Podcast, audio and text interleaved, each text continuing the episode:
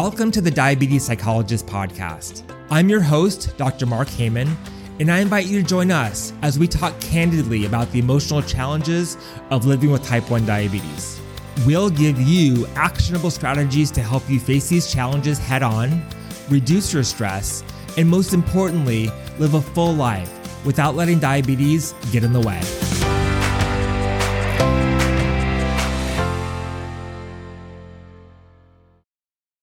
Hey there, welcome to the Diabetes Psychologist Podcast. I'm your host, Dr. Mark Heyman. On this episode of the podcast, I am answering your questions.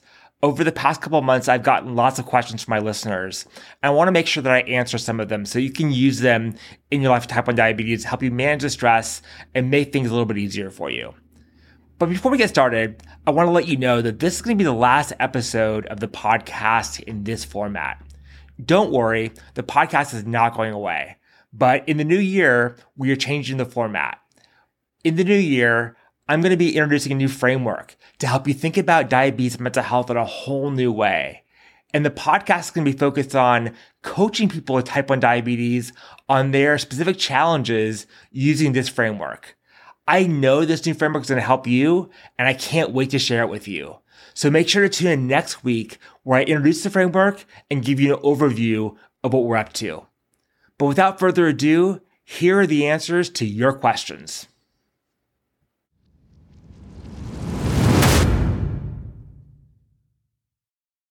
Over the past couple weeks, I've been doing some research, and I've become very frustrated with all the things I didn't know until now. I was diagnosed 27 years ago at age 7, and I didn't know until recently that I needed to be bolusing for things like protein and fiber. And I realized if I would have known these things earlier, my blood sugars would have been so much better.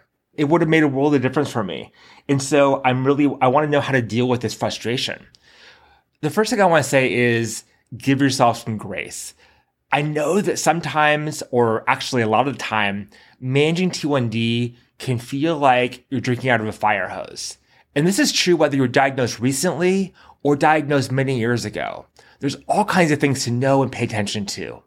And sometimes, in order to manage these things and to function and to be able to not be overwhelmed, we have to pick and choose our battles. I like to think about the concept of actions that matter here. An action that matters is an action in your diabetes management that will have a big impact on your blood sugars. So, for some people, that is making sure they take their basal insulin every day at the same time. For some people, it's accurately counting carbs. And for some people, it may be bolusing for fiber and protein and fat. But the reality is, in order to stay focused, it's hard to do it all. And it seems like you've been doing really well so far without that. Certainly, there's room for improvement. Uh, but I want you to give yourself some grace around not knowing. And ask yourself now that I know this information, how can I easily integrate it into my diabetes management plan? And if there's effort there, is that effort worth it? Is that stress worth the tighter management of your blood sugars? And maybe the answer is yes, and maybe the answer is no. But what I want to encourage you to do is focus on the actions that matter. I'm not saying ignore your blood sugars, actually, quite the opposite. I want you to focus on your blood sugars. But if you have five things to focus on and you're trying to focus on them all at one time, it's going to be really hard. If you focus on one or two things that are going to make the biggest difference, you're going to see some big results. And then move on to other things that may have smaller results, but are important to you still. I want to make sure that you're not feeling overwhelmed. I want to make sure that you're taking actions that matter with your diabetes management. And those things are different for each person. But as you're thinking about this, focus on those things first and give yourself grace for not having the bandwidth or the knowledge to focus on other things. Now that you know, and now that you have the basics that matter for you down, now you have the opportunity to improve even more and start bolusing for the fat and protein and fiber. Start integrating those types of things into your routine and you will see success. It's easy for us to beat ourselves up for not knowing something we didn't know. But the question is, how could you know? Most doctors don't talk about this stuff. And for good reason. It's overwhelming, it's complicated, and it only improves blood sugars incrementally.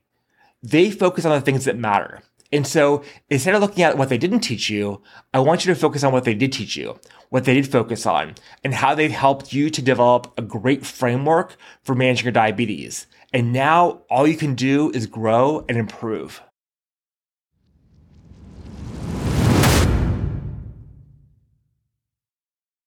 This person says, I have an unpredictable schedule, and this is causing me lots of stress and to feel overwhelmed with my diabetes management. Any tips? Having an unpredictable schedule can be really challenging in life, no matter what you're dealing with. And when you're dealing with diabetes, an unpredictable schedule can make things really challenging.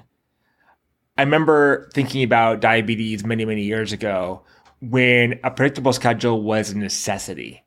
We had to wake up at a certain time because if we didn't, we go low. We had to eat at certain times. It was all about timing. And luckily, with diabetes technology and newer insulins, that sort of regulation and structure has really been relaxed. However, having an unpredictable schedule can make life with T1D challenging because you're juggling all these things. And diabetes has to fit in somewhere. Hopefully, not front and center, but hopefully in a way you're able to manage it well no matter what's going on in your life. I want to offer a couple of practical tips that you can use with an unpredictable schedule in order to make diabetes less stressful for you. Tip number one ask yourself this question Even though my schedule is unpredictable, are there anchors in my behavior, in my planning, in my life that I can still use to manage my diabetes well and effectively? So, for example, maybe you're getting phone calls and having to run all over town because of your job.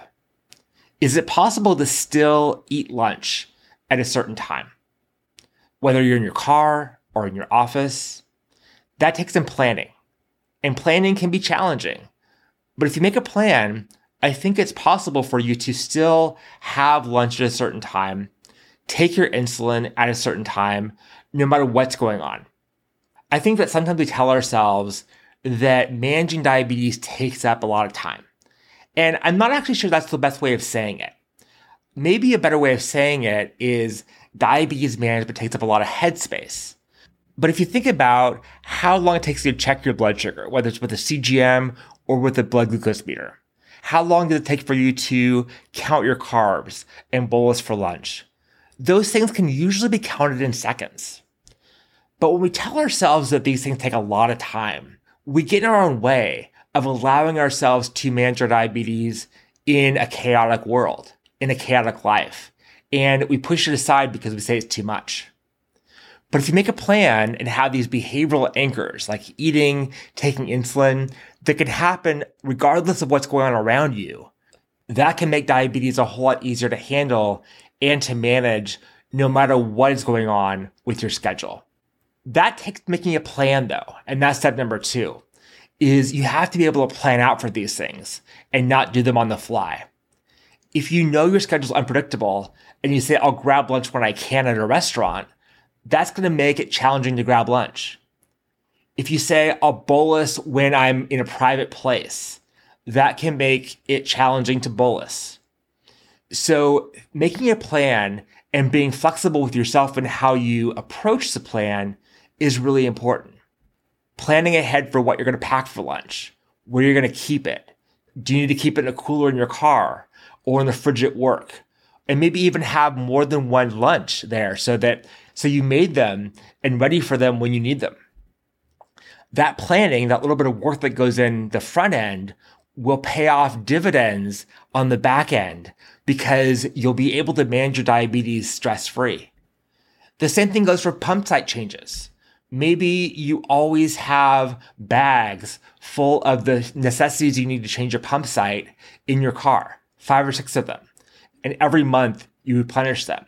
So no matter where you are, you're able to change your pump site. Maybe put insulin in different places in your life. So insulin in your fridge at home, in the fridge at work, and maybe even in a cooler in your car. So no matter where you are, And no matter where your schedule takes you, you can still manage your diabetes effectively. So that planning takes effort on the front end. If you put in the effort on the front end, it'll take off a lot of stress in the back end and make diabetes a lot easier to handle when your schedule is unpredictable. And the third thing is watch the stories you tell yourself. You tell yourself, my schedule is unpredictable, which makes diabetes hard. And that story that you tell yourself actually makes diabetes hard. What if you were able to rewrite that story and say, yes, my schedule is chaotic. Yes, my schedule is unpredictable. However, that doesn't mean I'm not able to manage diabetes well. I make a plan and I'm able to do it. And then show yourself you can do it and make that new story you tell yourself a reality so you have evidence to back it up. Yes, unpredictable schedules can be challenging with diabetes. With some behavioral anchors, with some planning, and with some mindset shifts, you can still manage your diabetes effectively no matter where your schedule takes you.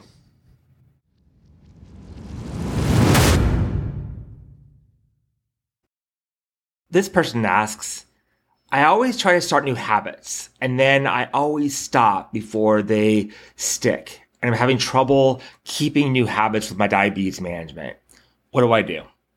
It's a great question and something that we all deal with sometimes. I think it's important first to start off by defining what a habit is. A habit is a behavior or practice that is especially hard to give up, that we do on a regular basis. And so our goal here is to integrate these new behaviors into our life without really thinking about them. But oftentimes, we start off by trying to make new habits that feel out of reach. We say, I want to run every single day for five miles. And you start doing that and you're really excited about it. But then you get into the reality of what that actually means. It means getting up and exercising and taking the time and effort when you may be out of shape there's been a lot of research done on how to integrate good habits in your life. And I want to talk about how you can do this in your life with type 1 diabetes because it's actually a lot easier than you think it is. First of all, you want to define what is the habit that you want to start. Do you want to start exercising? Do you want to start pre bolusing? Do you want to start taking your insulin with every meal? Whatever that new habit is, define it, write it down. And so you can see it in front of you and know exactly what you're working with. And then what I want you to do is start small. So let's imagine that in the new year, the habit you want to start is exercising regularly. And if I ask you what that looks like for you in your mind, you may say, I want to go to the gym five times a week for an hour and a half. If that's the case for you, I want you to cut that down. I want you to say, I want to go to the gym twice a week for half an hour. By starting small and increasing slowly, you set yourself up for success with your habits. Because I bet it's going to be a lot easier for you to go to the gym twice in one week for half an hour, or at least commit to doing that, than it is to do it five times a week for an hour and a half. And then you go to the gym twice a week for half an hour, and maybe you say, oh, that was easy. I can do a little bit more, either more time or more frequently and then you build up. And pretty soon that behavior becomes something that you just do. But if you start off too big, it feels overwhelming and it's easier for you to push that aside, make excuses and not actually follow through. So whatever your new habit is, cut it in half and set your expectations at a very low level. Not because you think you can't do it, but because you want to work up to it. And starting off slowly can help you do that effectively. The next thing you do is to combine new and existing habits. This is a technique called habit stacking. And what this means is pairing a new behavior with the behavior that you already do. So, for example, let's say your doctor's recommended that you start taking a statin in the evening, and you keep on forgetting to take that statin. What I want you to do is pair the behavior of taking the medication with something you already do every night, with a habit you already have. So, for example, maybe before bed, you wash your face and brush your teeth. That's a habit. And if you pair taking your medication with that habit, you have a mental trigger and make it a whole lot easier for you to remember what you have to do and follow through in doing it. And then finally, know that you may get off track. Recognize that you may forget to take your medication one day, or you may choose not to go to the gym. And while that's not a great thing, it doesn't mean that you're off track and that you failed. All it means is you have to get back on track quickly. By getting back on track with those habits quickly, it keeps the momentum going and helps you see that even though you didn't follow through on the habit one day, does not mean all hope is lost. Habits take practice. And if you give up because you skipped a day or because you messed up, then it's going to make it a whole lot more challenging for you. But if you do slip up, just have a plan to get back on track. Don't think about it. Don't beat yourself up and just get back on track. And that will help you to maintain that momentum, increase the habits, and pretty soon the, the habits of pre-bolusing or exercising or asking for support will become second nature to you. And they'll become just like washing your face and brushing your teeth before bed every night. I hope that this answer is helpful for you in thinking about habits and thinking about how you can integrate new habits in your life, especially in the new year.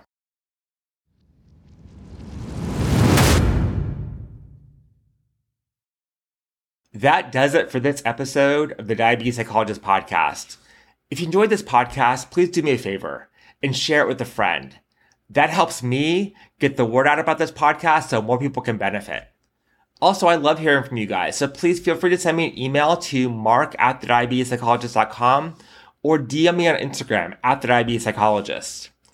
And also remember, starting next week in the new year, we are reformatting the podcast to focus on diabetes coaching. Each week on the podcast, I will coach people just like you on how to navigate some of the biggest emotional challenges of life with type 1 diabetes. If you want to be a coaching guest on the podcast, go to www.thediabetespsychologist.com forward slash apply to let me know about what your challenge is and why you want to be a guest. And please tune in next week for the all new format of the podcast. Remember, type 1 diabetes is not easy, but you can have an easier time with it. And I'll see you next week, same time, same place. Bye for now. So much for listening. For more resources, you can visit www.thediabetespsychologist.com and be sure to sign up for the email list for access to exclusive content. I'm Dr. Mark Heyman, and tune in next time for the latest episode of the Diabetes Psychologist Podcast.